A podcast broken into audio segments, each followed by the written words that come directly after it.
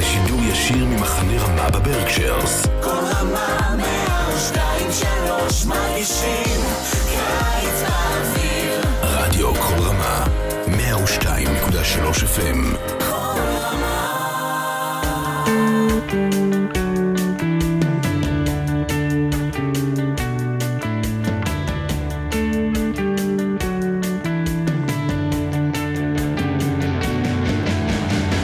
Shalom, and welcome to Parsha Talk. This is the best Parsha talk ever. No matter where you No are. longer in Dutchess County. Hold on, we moved. We moved to New Jersey, to Long Island, and New York City. Uh, and I was now I'm by the Highland Park Conservative. Joining me today, as always, my good friends, Miriam, with Jeremy Kalmanofsky of the Anshe Chesed in Manhattan, by Barry Chesler, Solomon Schechter of Long Island. It's great to see you again. Shalom, shalom. and Elliot Malomet of the Conservative Good to be Temple of Highland. Park, New Jersey. What's the full name? We just want to we want to say first of all, uh, thank you to the eight people That's the short name. watching this. We we we we upped our our viewership to from from like five to eight last week. Actually, on Facebook it says we have over 300 views, but but those are not quality views.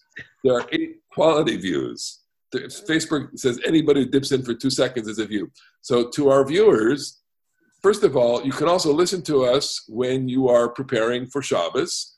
And secondly, you can share this excellent discussion You can you can share the shear. You can share this. share this year. You can boost our member our, our viewership by liking this and sharing it. That's you know how it works on Facebook. And then just you know send us a line. We're happy to, to hear from you. We're happy to, to get your comments. Uh, and uh, to our to our dedicated listeners all around the world, thank you for joining us. Uh, I wanted, you know, we, we started dedicating broadcasts last week. Uh, this week happens to be my father's yahrzeit. It's the second yahrzeit for my late father, Alvin Malomet. So Tuesday, uh, this coming week, is his yahrzeit. We uh, uh, are saying let his memory be a blessing. We're thinking of all, all sort of nice things and, and funny memories of, of my late father. And so here we have Parsha, two Parshiot this week, ending up the book of Vayikra. It's Bahar and Bechukotai, double Parsha, and uh, there's lots to discuss here. There's there's tremendous amount of material in both, uh, and the material does span a lot of different topics. But why don't we start? Why don't we, we launch right into Bahar? And Bahar takes us into uh, laws pertaining to the the land. Uh, it says, "Ki tavo el haaretz asher ani lachem shabbat ladonai." So you know, as usual, we can spend a good hour talking about coming into the land, but uh, in our discussion of these laws, um, what are these what are these laws doing here at Mount Sinai? And and uh, can you put yourself in the mind of the Israelite who is listening to these laws? Um, you know, it's not fresh out of the land of Egypt, but the, the Egypt is a memory, a recent memory, and so my my question is: Is the land of Israel an abstraction or is it reality? And if it's a reality, then how will understanding the calendar help these Israelites in the land when they come in? And what is the purpose of these laws? So, Rabbi Chesler, Barry Chesler, take a take a good shot at this. Good shot. So I, I think that for our ancestors coming out of Egypt, the the Torah, in a sense, is directional. Everything is pointing towards the land of Israel.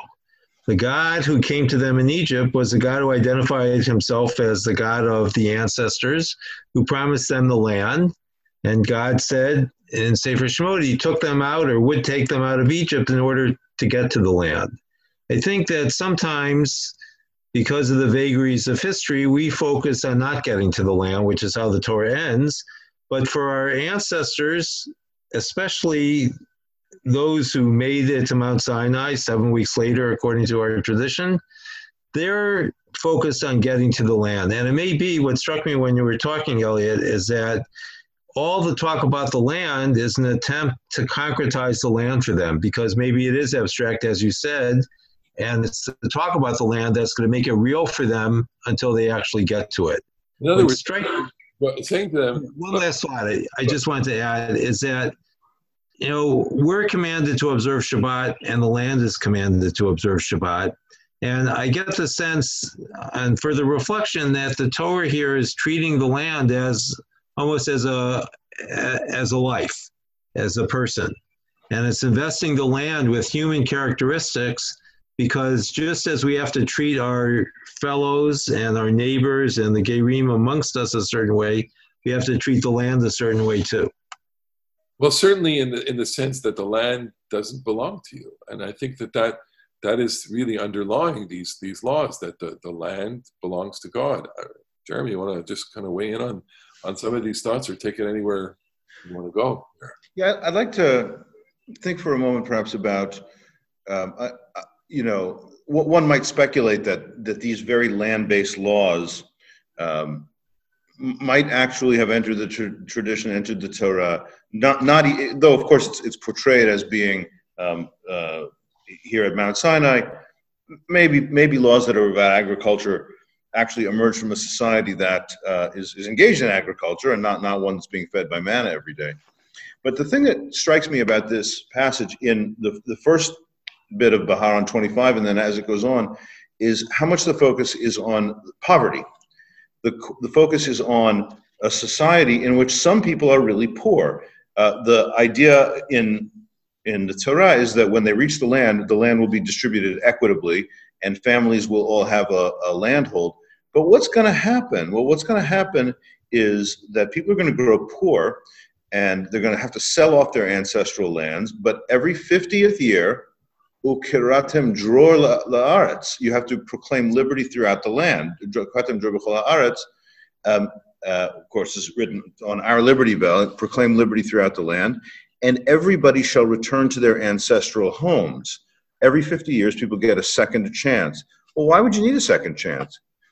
Because this society, like every society, is going to have people who are significantly suffering. So my favorite part of, of Parshat Bahar is a series of commandments that are, are kind of like a ladder about dealing with poverty. So the, the first one says like when, when your when your brother grows poor um, and has to sell off his land to somebody else, and as, as you guys said, as Barry said a minute ago, the land belongs to God, not to people. Um, the quote unquote buying land is a bit of a misnomer. You have a long, it's a land is only a long term lease. At the end of the jubilee, reverts to the original owner. So, a person is in really economic trouble. They had to sell off their their land or sell off some portion of the 49 year cycle. First thing that happens is if your brother goes so poor that they have to sell off their ancestral homeland, you got to pay off that debt for them, and that should take care of it. But if that doesn't work, your brother goes poor again and you have to loan them money and that should take care of it but if that doesn't work then the, the, the other fellow israelite could be sold into slavery to an israelite and that should work. And if that doesn't work and it's even worse than that and they're sold to uh, a, a non-israelite you have to come through for your neighbors. It's going to be very expensive. You're going to be buying back land of, of other poor people. You're going to be um, breaking them out of slavery contracts. But you, as a society, you're going to be a member of Jewish society, you're going to enter into a social contract where people have got to come through for the poor. So the image of us going to the land is not in these chapters, ah, it's going to be milk and honey, it's going to be fabulous, it's not going to be hard. Uh, actually, that's not the way it is. It's going to be a challenge for you to take care of each other under these circumstances. So, so what you're saying really is that that underlying these laws is an economic theory, an economic theory that uh, could be summed up in the rabbinic statement "Galgal hu shechozer ba'olam." This is this is like a wheel that turns, a cycle that turns in the world, and and I think that is something that is very familiar to us. It's very familiar to the experience, certainly, you know, that the three of us have had, and certainly you know in, in interacting with members of our community. You know we are we interact daily now with people whose fortunes have turned uh, because of the circumstances in the world. Uh, but i think uh, in general in, in our respective rabbinates and, and um, you know car, you know career uh, audiences um, we have we interact with individuals who have experienced changes in fortune. I certainly have. I, I i'm sure you have. Not, not only, of course, is that true for people as individuals, you know, good health, bad health, love found, love lost, but we're sitting here on May uh, 14th, 2020, in a country in economic freefall. And I know in my congregation, we're starting to see people are experiencing job loss. Well, we're starting to see not only that, but but in terms of the solicitations that we're getting from our organizations, you know, and, and the kinds of thinking that we need to do, you know, Galgal Choser Ba'olam. This is a moment of real contraction uh, that is that we're, we're all experiencing economically. But let's take it back for a second because you know what what Bahar is trying to do is also not give give us a, a calendar uh, in addition to an economic theory. And the calendar says, look, you know, this is the way the world works. The world works on a, on a seven year cycle.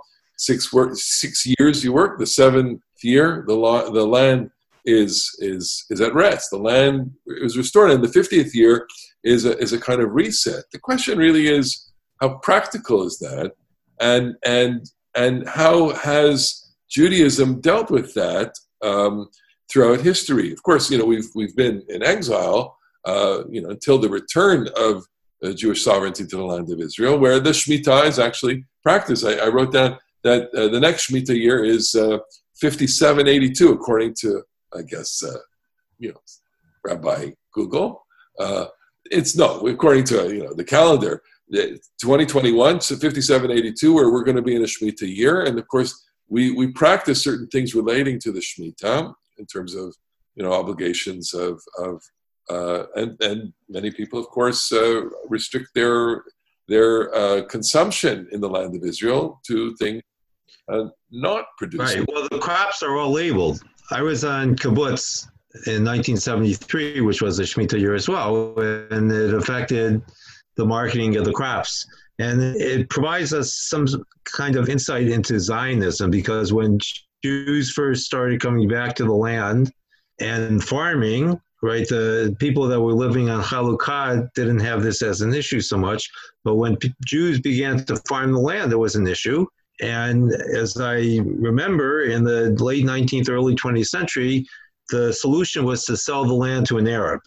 Yeah. yeah. And in time, that became untenable because you want Jewish law to work for Jews. And it raises some interesting issues. There are all sorts of issues that the land of Israel raises for Jewish law, but land tenure is certainly an important part of it. Of course. By the way, you say, you say it doesn't work. Um, it, it is still the case. I mean, increasingly, uh, almost universally, Haredim, ultra Orthodox people, don't abide by this, uh, and and the the percentage of religious people are increasingly getting Haredified. But the state rabbinate does sell the land to uh, um, to non-Jews, and the question is a technical question. And Rav Kook was uh, was instrumental in in in waving this flag, and Rav Ovadia Yosef, just before he died, also affirmed this is totally fine. Um, but but of course, lots of people, you know, in the ultra orthodox world don't accept this. But the land is sold, and that's and and the idea is that the that the agricultural laws just don't apply to its non-Jewish you know, owners. The agricultural life of Israel, modern Israel, is is so critical. Of course, it was critical in antiquity, but uh, you know, it's hard to think of, of modern Israel without its agricultural life, and and the two go go really hand in hand. And people are so proud of of the agricultural production in the land of Israel. Just so, just one aside, you know, recently at Yom Ha'atzmaut, um, they gave out the Israel Prize, and one of the Israel Prize recipients was uh, either a biochemist or a, gen- you know, a, a plant geneticist, and and in the tribute to this individual, they they brought out a chef who said, "This guy is responsible for producing the kinds of vegetables that we love to consume and, and to prepare with without the sweetness of the tomato without and it's going on and on and on. And, and it's like, like isn't that incredible you know only in israel will you have someone a chef really take paying tribute to to a, a biochemist um, you know for for the israel prize the equivalent of the nobel do you do you, uh, do you guys i mean listen i'm a i'm a romantic and sentimental person but oh man i just love to have produce of Eretz Yisrael. The wine, the, the fruits, whatever. In Israel this week, okay. One of the things that we were going to do on the trip was to go to, you know, one of these uh, agricultural, you know, research places. Because uh, driving this curiosity for me is, you know, how does the Israeli tomato? They invented the cherry tomato. How did it get to be so delicious? You know, it, these Mexican tomatoes, nah, these. It's a Yiddish cup. a Yiddish cup. Because they observe Shemitah. That's why.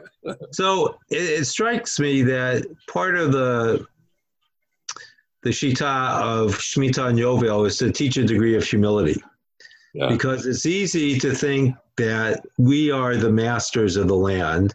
And Shemitah is to remind us that we're not. And in the Sedra, there's this line about people who wonder what they're going to eat in the eighth and ninth year when they don't have any food. And, you know, the Torah tells us assuredly that God will provide. But that's, again, a questionable reality if every time a Shemitah came around that God would actually provide. But what strikes me is that we have this idea that the land is not beholden to us as much as we're beholden to the land. And, um, you know, I spend some time, a fair amount of time reading Wendell Berry, who uh, writes a lot about the agriculture. He grew up in a farm community in Kentucky in a very, I find, beautiful and moving way. And the land makes demands on us. And for us as religious Jews, we ultimately go back to God. That God is, you know, as we've said before, the owner of the land. And, you know, Jeremy, you quoted the verse that's on the Liberty Bell it seems that in order for us to be free, the land has to be free. You think Americans have that kind of relationship with the land that? Uh... Absolutely not.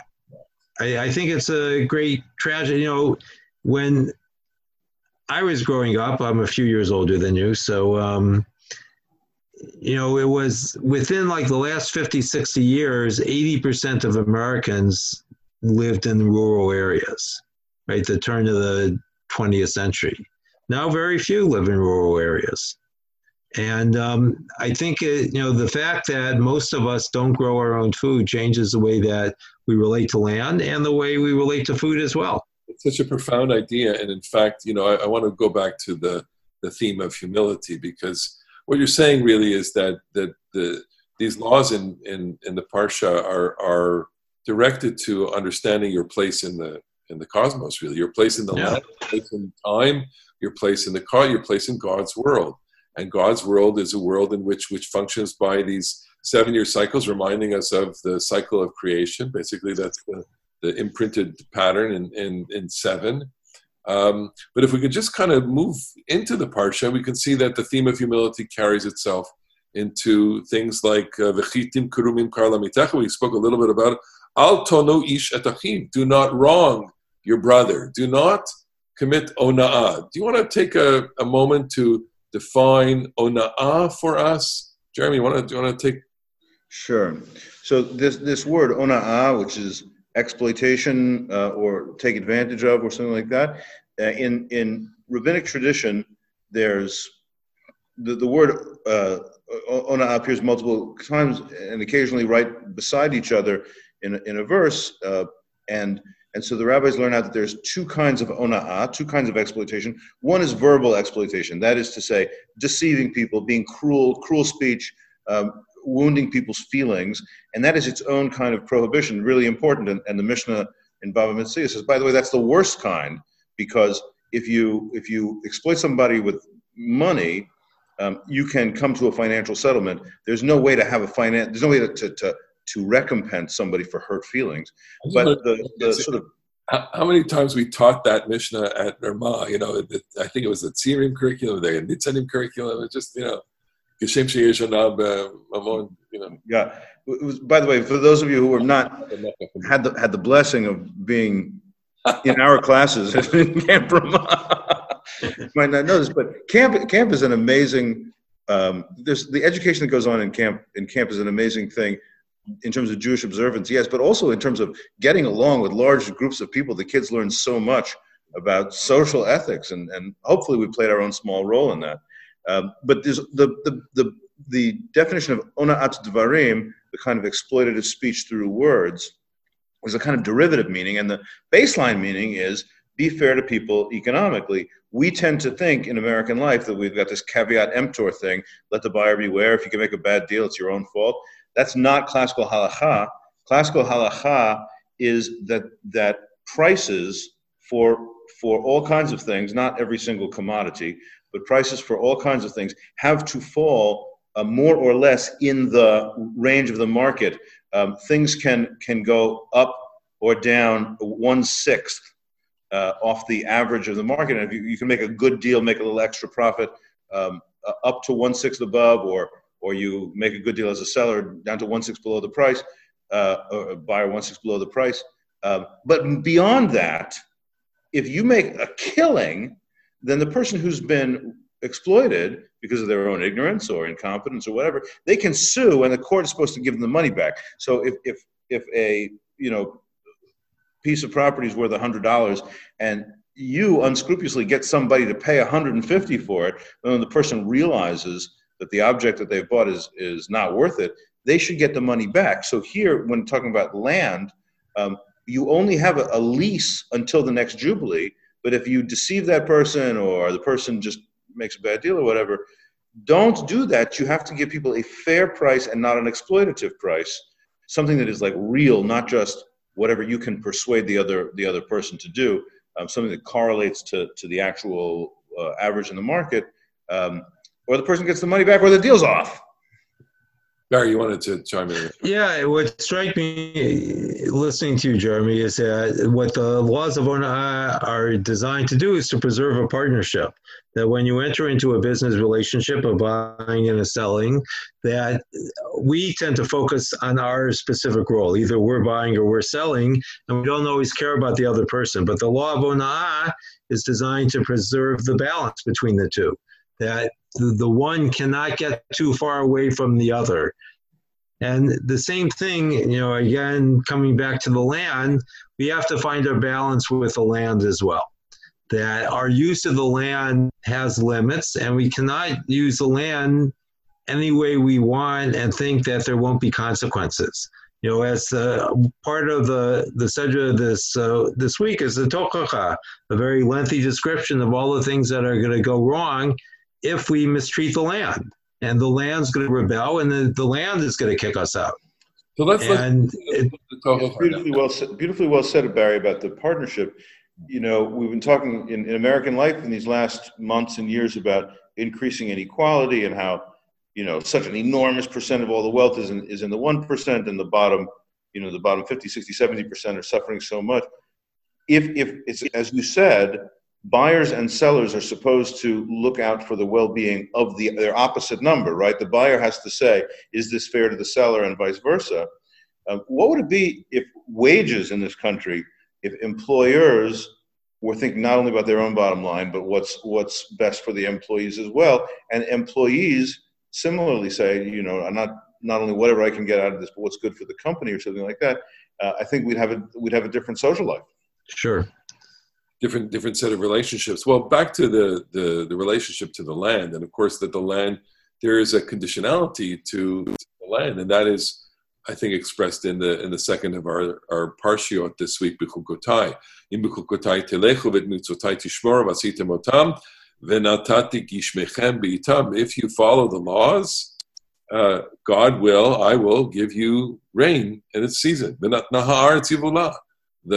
land will yield its produce. The tree of the field will give forth its fruit. In other words, uh, living in the land is conditional to, um, and the, the, the produce of the land, the blessings of the land, are conditional to your behavior uh, and mitzvot. And, and that, I think, is, uh, is quite a unique aspect to the, the covenant, that the covenant, um, and here these, these last chapters are, in a sense, the the blessings and curses or the ramifications of following the covenant and not following the covenant. Um, and some of them are quite quite severe. This is a very difficult parsha to read.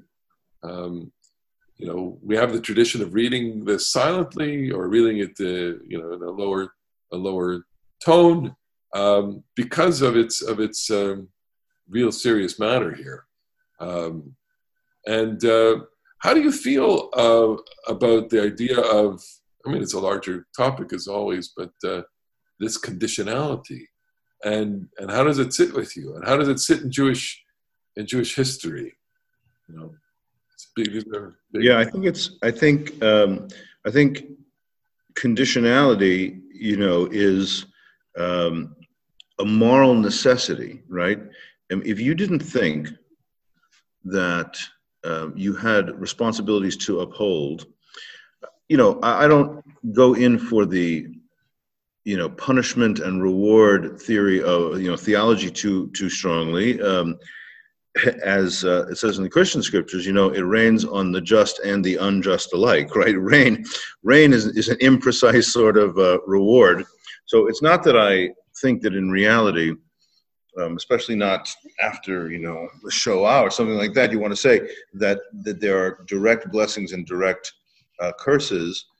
I do think that everybody should feel that the world is made good or bad by their behavior right and and that the living in a sacred way and and um, keeping our end of the covenant improves the world failing to keep our covenant materially harms the world it's, it's not that i think god sits up there and and you know like santa claus knows if you've been naughty knows if you've been nice um, it's that i think that the covenant materially makes us better people makes better societies makes a better world and when it fails to do that, then we find devastation. So I want, as a Jew, to feel that um, the continued thriving of my people, the continued thriving of my family, our own um, residence in the land, uh, both in the land as in the world and, and as Eretz Yisrael, is, is contingent upon our uh, virtue. in a way that that that insight allowed for allowed for I think the the way for it, the Jewish people to deal with um, its its history um, and constantly reevaluate itself. It's it's it it uh, being in exile uh, meant that it had to make good with its part of the covenant, and of course, you know these ideas break down at some point, but um, you know this this this these words here, these laws, these rules, and and the ramifications give us a real sense of the conditionality and a real sense of possibility. Barry, you want to you want to just Yeah, I think that one thing that stands out is that conditionality is also related, I think, to a sense of being temporary. Part of the the laws of the land have to do with the temporary nature of life, and it's a wonderful way of casting the fact that our lives, on one hand, are bound by change. We we're born, we grow, we die, but also that it, it comes to an end as well. And the cycles of the land remind us that we're part of a larger picture. We come in at different points of the Yovel cycle, the Jubilee cycle. We're born in a certain year, and we're going to leave the world at some year in the Jubilee cycle as well. That's the constant. Our lives are inconstant. And we look for a way of finding a sense of security, perhaps, but we're not going to find that sense of permanence that perhaps we all seek because what's permanent, as the Bible reminds us, is the land and not the people. you know I'm relating to what you're saying uh, in a way because this um, these parshiot do mark the end of Vayikra, uh, a book, and and that places us in a real kind of thematic turning point. It's a it's it is a point to pause, and it is a point to reflect on uh, on on where we are in the yearly cycle. You know, as Jews, we we mark our yearly cycle based on the parshiot, and you know, I keep thinking, you know, it would be around these this time of the year, uh, at as we begin, you know, we conclude Vayikra and enter Bamidbar. You know, we, we the three of us would be thinking about, you know, where where we're headed, where we're going, and and how the summer is going to unfold. And that itself, you know, for us this year, I think is giving us a lot of pause. We are all thinking about. Um, you know this moment as a critical moment certainly you know in, in the yearly cycle and, and frankly in the in the life cycles of many of the people that we uh, live our lives with, um, many of whom are concluding years of study, many of whom are you know ending ending um, you know courses. Uh, they're ending uh, the university. They're graduating. A lot of uh, graduations are going to take place within, or you know, they they were supposed to take place uh, over the next uh, several weeks. I was walking on Rutgers campus the other day, was seeing people dressed up in a gown, you know, taking pictures. It's it's it's um, kind of you know sad. It's visceral. You know, what what the, the the the seasons of life that people are going through without the fullest expression uh, thereof. And so here, you know, we're we're marking the end of of a of a piece of our lives. You know, Torah enables us to mark a piece of our lives. And uh, I want to just add to what you're saying about about one more thing in the life cycle. Um, you know, it's it's customary. Uh, this t- today, right now, as we're recording, this is the 35th day of the Omer. Uh, it's customary not to get married from Pesach until the 33rd day of the Omer, and then so mid to late May through June is wedding season, and and there's no weddings this year. This is a really sad. I've had a number of weddings canceled.